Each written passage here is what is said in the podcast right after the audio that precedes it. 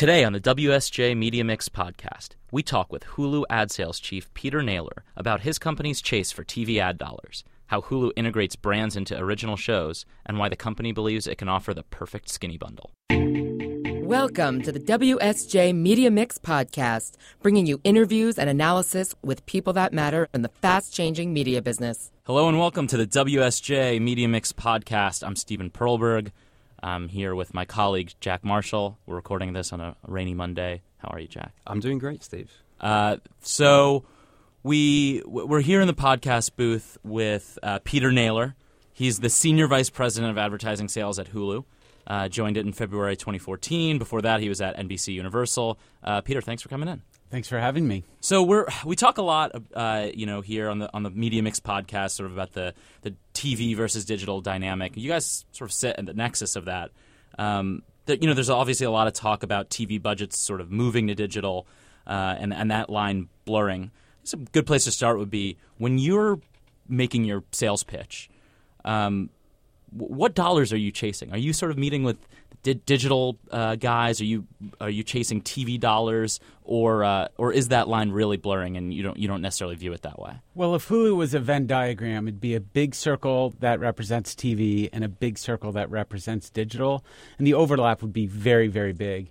Um, to answer your question directly, we call on broadcast guys. Uh, we're going after those budgets because Hulu is TV. You know, we have long form content, half hour comedies, hour long dramas, movies. They come with conventional television breaks that consumers are used to seeing on air. Um, but the difference is all of our ads are served through an IP address, so it's digital. We have a much lighter ad load than conventional TV, so it's, uh, dare I say, tolerable to the viewer. And um, everything that you can do in a desktop display space that you've been doing for years uh, with targeting and with data, we can do on TV. So we're um, TV in our content, TV in our delivery, but we're digital in uh, so many aspects behind the scenes. So we're going after the TV dollars because, you know, broadcast and cable rating points are on this long, slow decline, and uh, marketers are trying to find TV watchers, and they're watching TV on Hulu. Is that an awkward dynamic at all? Because I mean, Hulu is is owned by a consortium of media companies that are also chasing those those dollars, and in a way, you know, you'd be sort of competing with them. Or is that is that something that can be you know awkward at the board meeting for you, or, or not really? Well, I think it would be more awkward if they didn't own us. I think they understand that you know this is where the where the world is going, and I think they're happy to have a front row seat by having ownership in Hulu.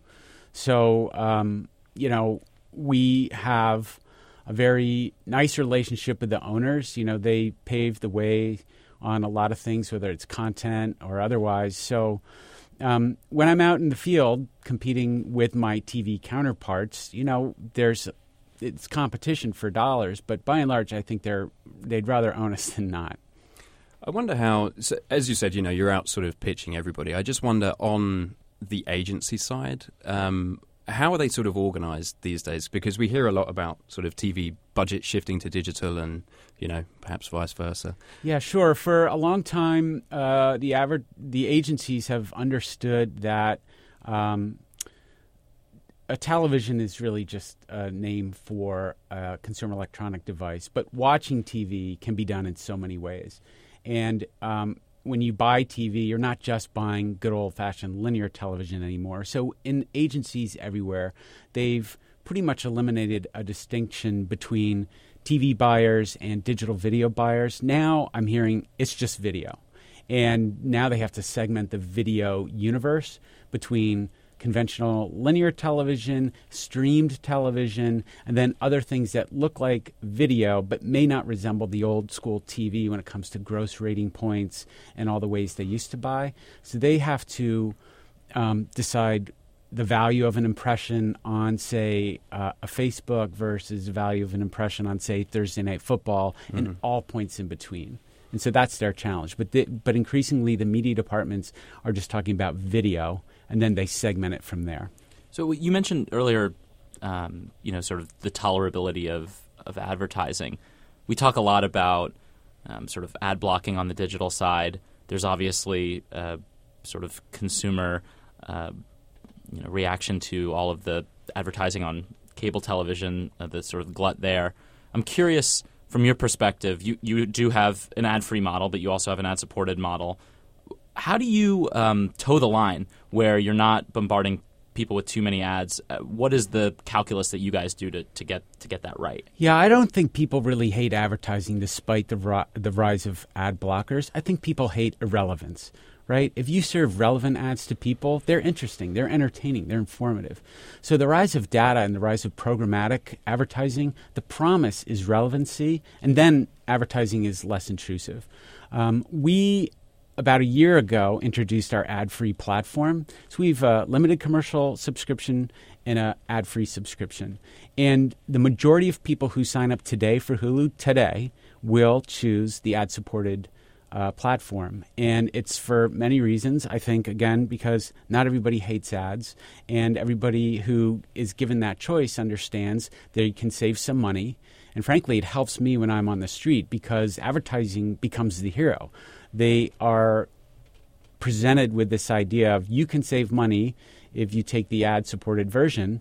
And all of a sudden it's like oh i now you're reminding people why advertisers are there. They help pay for the service but by the, same product. token if you were going to sign up for hulu if i was going to sign up for hulu right now wouldn't it make more sense to say all right let me sign up for the let me see if i like it. Let me sign up for the the ad supported cheaper option. And then you know how are you seeing people then upgrade to say okay i like hulu. Now now i I don't want it with the ad. I like Hulu so much that I don't want the ads. We've seen it go both ways, and if you look at other ads, um, commercial subscription-based media companies, you know the the music services have the same kind of mix where they see the majority of people are happy to take the ad-supported version um, because it's not that big a deal.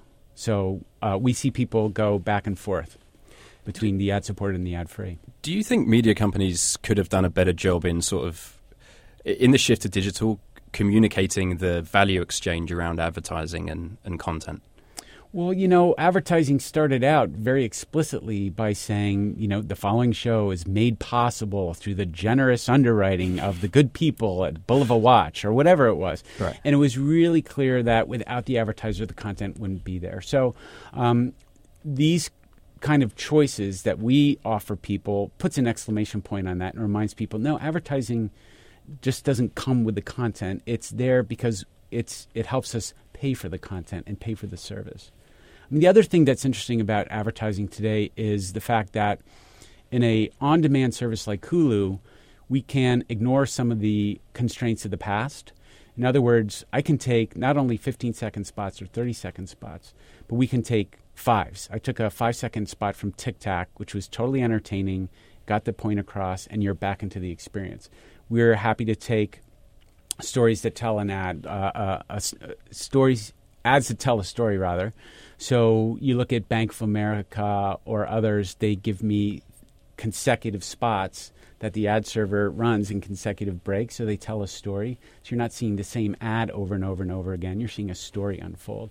So we can do different lengths, different kinds of creativity, and um, just as I said, all the tricks of desktop past can now be applied to TV future. So interactive ads are something we're rolling out as well. So I think that's another big benefit of digital television. What do those interactive ads sort of look like? There's you know sort of heard talk of that. Um, what would that what would that look like? People are kind of clicking. Yeah. So you're watching your show, and a conventional break comes along, um, and you're served a, a, what looks to be a conventional video uh, ad but there's all sorts of calls to action where you can engage and click. You can watch more videos. You can fill out um, uh, surveys. You can take quizzes. You can uh, sign up to receive newsletters. It's just everything you're used to in a desktop, you'll be able to do in TV, and that's what we're doing. We're doing it with partners uh, like Innovid and Brightline and Truex, to name a few companies that are enabling this kind of uh, ad experience. Is there a transactional element there potentially as well? Or? Absolutely. I mean, right now it's kind of a click within model yeah. versus a click through because so much of the consumption happens through devices like a Roku or a PlayStation or an Xbox. So to totally transact is just another generation away. But once you engage in the ad, so much can happen within that experience. And then the content kind of quote unquote patiently waits while you're engaging with the marketer. And then when you're done, the content resumes. You haven't missed a beat. So I, you probably get this question a lot. I think people at streaming services often do. So myself, as an example, I you I watch Hulu, but it's my girlfriend's ex boyfriend's account, and it was a big deal a couple weeks ago when he upgraded to uh, to ad free. I mean, I I am like not a good Hulu customer, right? I, I this is this is really bad. You guys must look at me. I mean, on the one hand, I'm watching your content, and at one point I was, uh, you know, getting ad impressions for you guys, but now I'm not. What do you think of me? Well, I think you're living on borrowed time because this guy's going to change his password sooner or later. If he listens to this podcast, maybe. right? So, um, you know, right now it's all about uh, engagement and brand love. And if you're happily watching the service, hopefully you'll tell your friends about it. And right now, we are happy to have you watching. Um, we do have safeguards in place, so you can't have 100 people using the same username and password. But we have, you know, rules in place to to combat that. But right now, it, it is a land grab, and we want to have people watching. So we're we're tolerant of that right now. And and you guys have about uh, 12 million subscribers. For our listeners, for comparison's sake, Netflix 47 million. Do you, do you guys view uh, yourselves in that sort of ballpark? And, and what's the growth plan uh, to to continue to, to grow? Yeah, we're competing with all the VOD offerings out there. And um, when you talk about 12 million subscriptions, I talk about subscribing households. Right. So for a case study of one, I have one subscription with four viewers in my household. So we know we have over 30 million viewers. And with 300 plus million people in the country, we've got about 10% of the viewing audience out there, which is terrific for me to go to market with. Um, the way we're going to compete, first and foremost, is with content. So, you know, we're owned by um, ABC, NBC, and Fox, or more more to the point, Disney, Comcast, and 21st Century Fox. And we just had an investment from Time Warner. So those are our owners, and we get the content from them. Um, we also go after exclusive content. So, for example, Hulu is a place you can only find on in a video on demand environment anyway, Seinfeld or South Park. Um, this summer we we secured the rights to Roots and Homeland, and on and on and on.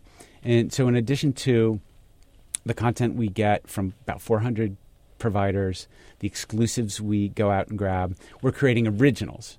You know, that's a real uh, place where the battle is being fought on originals.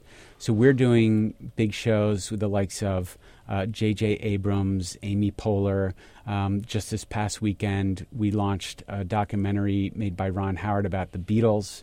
So we're going after iconic, big television, hoping to, you know, capture the hearts and minds of viewers.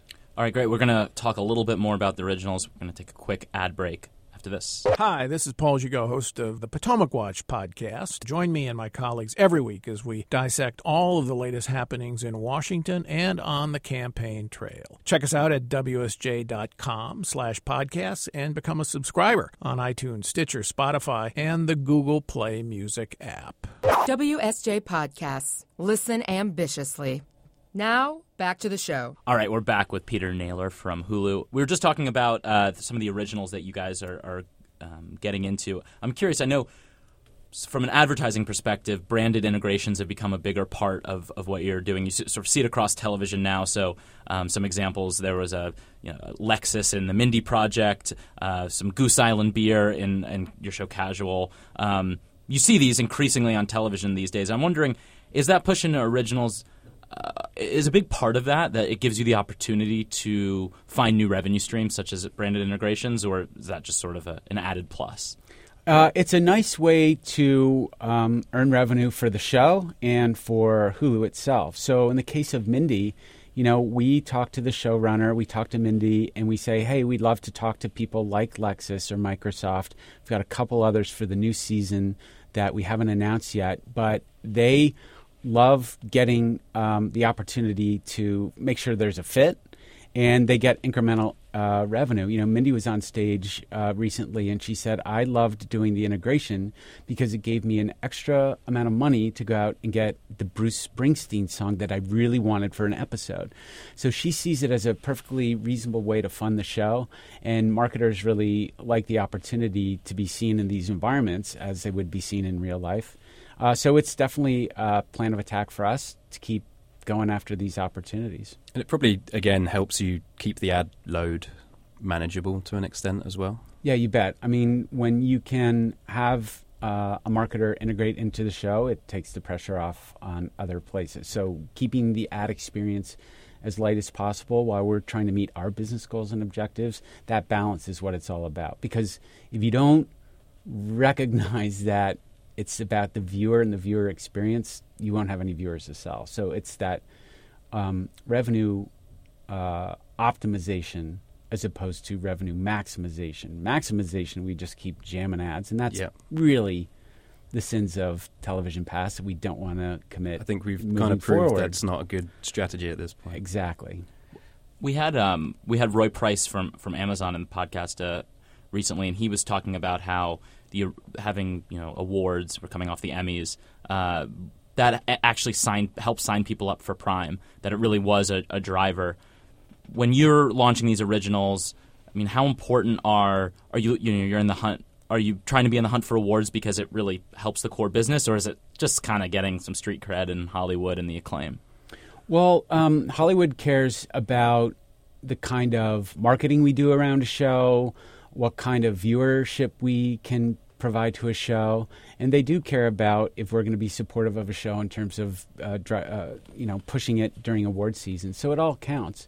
Uh, at the end of the day, the reason you want awards is because that kind of publicity drives conversation, and the more people talk about a show, the more likely they are to f- have that um, sense of uh, FOMO, fear of missing out. And it's like, you know what? I got to see that show. I got to go watch that show. I mean, this past weekend, I already mentioned with the Beatles, you know, uh, Beatlemania all over again. If you're a Beatles fanatic and there's tens of millions of them out there with uh, enough exposure through paid ads, publicity, word of mouth, social buzz, you know, people will go sign up for Hulu because they got to see that, that documentary.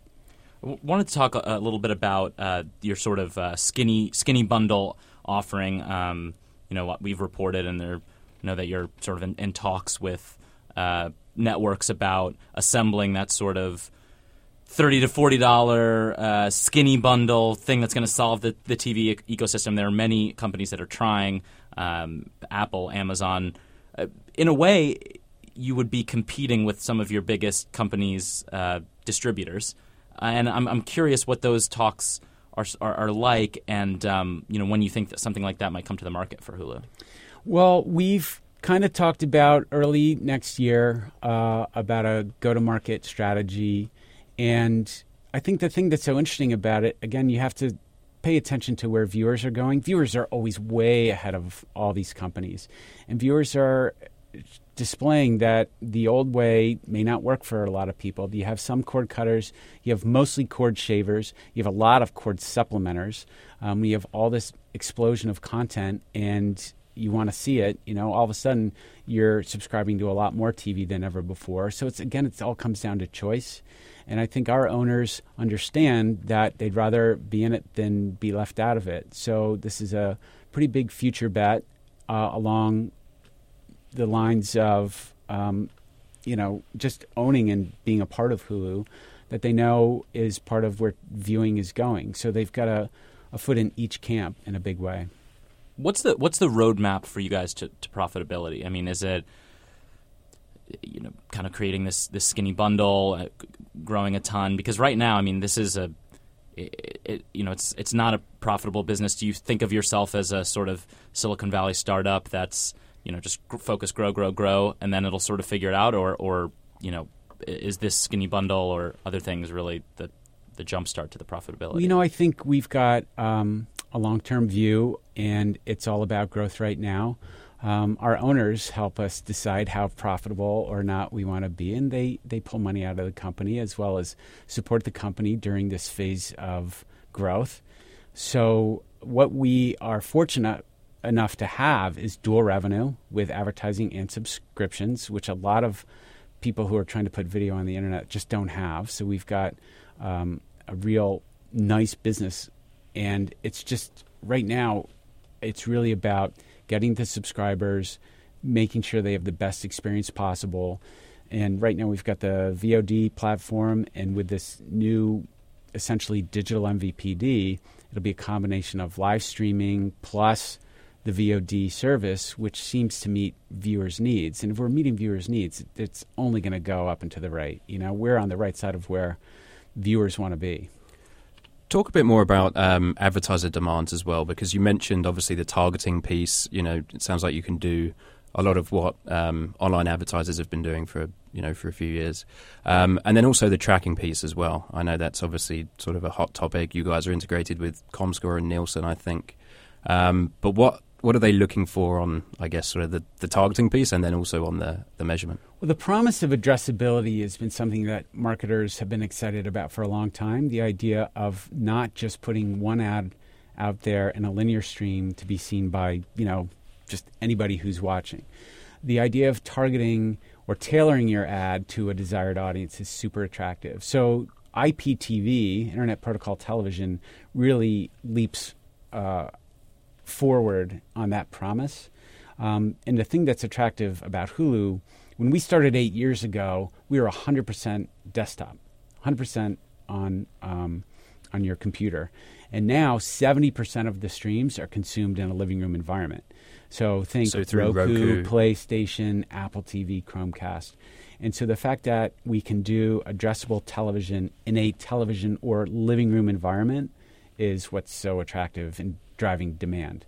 So you got the best of old TV with the best of new digital coming through in your living room, and that's that's what they like about it. The thing I think we're going to hear more about from marketers is measurement around um, business outcomes. Mm-hmm. You know, for so long it's been about measurement of exposure Yeah. and who's watching, Just eyeballs. and just counting the viewership. And I think increasingly you'll see companies like mine and others uh, going out to market with the ability to say, not only did we expose your film to your desired audience, but we actually helped you sell tickets or put products in shopping carts or get test drives or whatever it is. And I think there'll be an increasing demand for that. What kind of data are you using to to reach that? I mean, are are clients bringing their own data to the table? Um, are you sort of offering your own solutions? How does that work? It's a combination of both. It's a very much a bring your own data BYOD, and we are fortunate enough to have um, a, a very robust set of data because we're subscription driven and we know exactly what people are watching.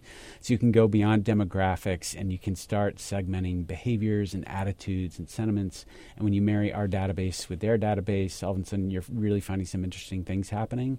And then you just test and um, course correct your way to you know really good business outcomes. How how rich is the information that you can glean from just, for example, a person's viewing habits or a household's viewing habits? Well, when you combine the viewing habits I'm- I'm sure some you collect some offline data, yeah. right? Some CRM data. Uh, that's when it really comes to life. There's a lot of um, noise and not a lot of signal, so that's obviously you've probably heard that before. So we have to have a lot of folks mining for the right signal in a cacophony of of data noise. What do you make of? We talked a little bit about Nielsen, their um, efforts to measure ratings for streaming services such as yourself and Netflix and Amazon. Um, net, they're doing so sort of against Netflix's will. You're in a little bit of a different situation because you have advertisers. Um, do you foresee that heading into a situation where these shows are the ratings are just sort of syndicated as there would be any any other? Uh, and is that a threat to some of your even maybe negotiations when it comes to these Well, shows? I don't think it's a threat to the negotiations. What's interesting is that the pendulum always swings, right? You think about digital media, period, and everything's served through an ad server. So you say, well, one ad was served, we can count one ad. And in our case, because 70% of the viewership happens in the living room, all of a sudden you have to start contemplating uh, multiple viewers in the room. When you talk about a big screen TV, you've got more than one person watching. So one stream doesn't necessarily equal one viewer anymore. So the pendulum has swung back to one stream equi- equaling multiple viewers. So when they're trying to measure online ratings, you know, you're going to have to account for multiple viewers per stream. And here's a really interesting thing the whole world is less concerned about measuring by show or by network, which is kind of a vertical way of measuring. Because we're selling horizontally. We're selling audiences, we're selling geographies, we're selling genders, attitudes, and behaviors. And that cuts across many, many, many shows or networks or pieces of content. So it, it doesn't, it almost doesn't matter when you're selling horizontally how many people are watching v- vertically. I mean, it matters to Hollywood and the people who create shows and negotiate over rights, but marketers, you know, they care about the the audiences they want to reach. You made reference there to sort of the local advertising piece, which has obviously sort of helped underpin cable TV for, mm-hmm. for many years. Um, how big of a business is that for you, or are you more sort of focused on the national side of things, or? Uh, local is a very big business for us, and you look at some categories, for example, auto um, they love to market nationally and activate locally. Yeah. So you work with any of the guys out of Detroit or Southern California, and typically we'll transact with them again with a national campaign. And then there's 220 local markets in the country, and some people want all 220. Some people want the top 100. So we we go in uh, both directions. We also get what I would call, I guess, regional business. So mm-hmm. think supermarket chains or quick service restaurants that have a presence in a handful of states. We do really well at that. What we're not doing right now are things like, um, say, a Comcast Spotlight does, which is, you know, zone based or zip level targeting. It just it just isn't our business. Um, they've got thousands of people going out after pizza parlors and you know. Uh, auto dealers, and we go after a little bit bigger geographies. Why is that? Is because big. I mean that's sort of part of the promise of, of digital, right? Is the ability to sort of well, I think our scale. Uh, once we get a little bit more scale, we can entertain that. But right now, we don't have a hard time monetizing our inventory with that kind of local approach, where we don't have to talk to, you know, pizza parlor owners. Not that we don't love them. Uh, pivoting a little bit, uh, you guys are, have a virtual reality app, um, and I'm curious. Obviously, there's a lot of talk about VR and the future of VR, um, definitely from a television perspective as well. What your outlook is on that, and whether you think that's going to be, um, you know, a growing part of your business or something that you'll be able to sell against. Yeah, we uh, have a robust app, as you can imagine, in the VR space, as nascent as it is. Um, it's a pretty interesting one where you can actually recreate your Hulu 2D experience by putting on the headset if you chose to, and you can watch your rec- I call it rectangular content. So there's just a screen. Yeah, it's a there. screen floating, and you can be in a virtual ski lodge or uh, on the beach or whatever, and you're watching, and and uh, so it's kind of a parlor trick. Uh, but more interestingly, of course, is the immersive uh, 360 content we announced a big partnership with um, Live Nation to do a series of music uh, related VR experiences, and we're signing up um, artists as we speak. So I think it's definitely a place where Hulu wants to play because Hulu is about reinventing television, and VR stands to really disrupt um, entertainment if if the if all the enthusiasts are even a little bit right, VR is going to be a really, really big deal. And as the prices come down and people can gain access to the hardware, you know, they're going to want to watch something. So doing partnerships with people like Live Nation, I think, is a smart future bet. When do you think that's going to happen? Because I mean, we've heard a lot of talk about VR for you know a number of years now. I get the sense that the hardware has you know is perhaps not at the point where it's going to be adopted in a sort of mainstream fashion. But I don't know if you were to sort of guess. I mean, at what point is a significant portion of your audience going to be watching through VR? You know, I, you'd you'd have to peg it directly to the hardware and the accessibility um, for true immersive VR, and that has to do with price points. You know, once a price point falls to a certain place where people will scoop it up and it's the hot gift under the Christmas tree, that'll be a tipping point. But I think the gateway will be 360 video that people will use their mobile devices for, where you don't have to put it in a, a viewer and you can just look at 360 content on your mobile device because everybody in the free world has a cell phone mm-hmm. and all that 360 content's available. So I think that'll be the um, the gateway into really deep experiences. So it's it's going to be interesting to watch how pervasive that becomes uh, moving forward and then again, the hardware. The, once the prices come down and it's easy to buy, I don't I don't see why it won't continue to take off. All right. Well, we have to wrap things up there. Uh, Peter, thank you so much for joining us. Thank we really you. appreciate it. Uh, thanks for listening to the WSJ Media Mix podcast. We'll catch you next time. WSJ Podcasts, now available on iTunes, Stitcher, Spotify, and the Google Play Music app.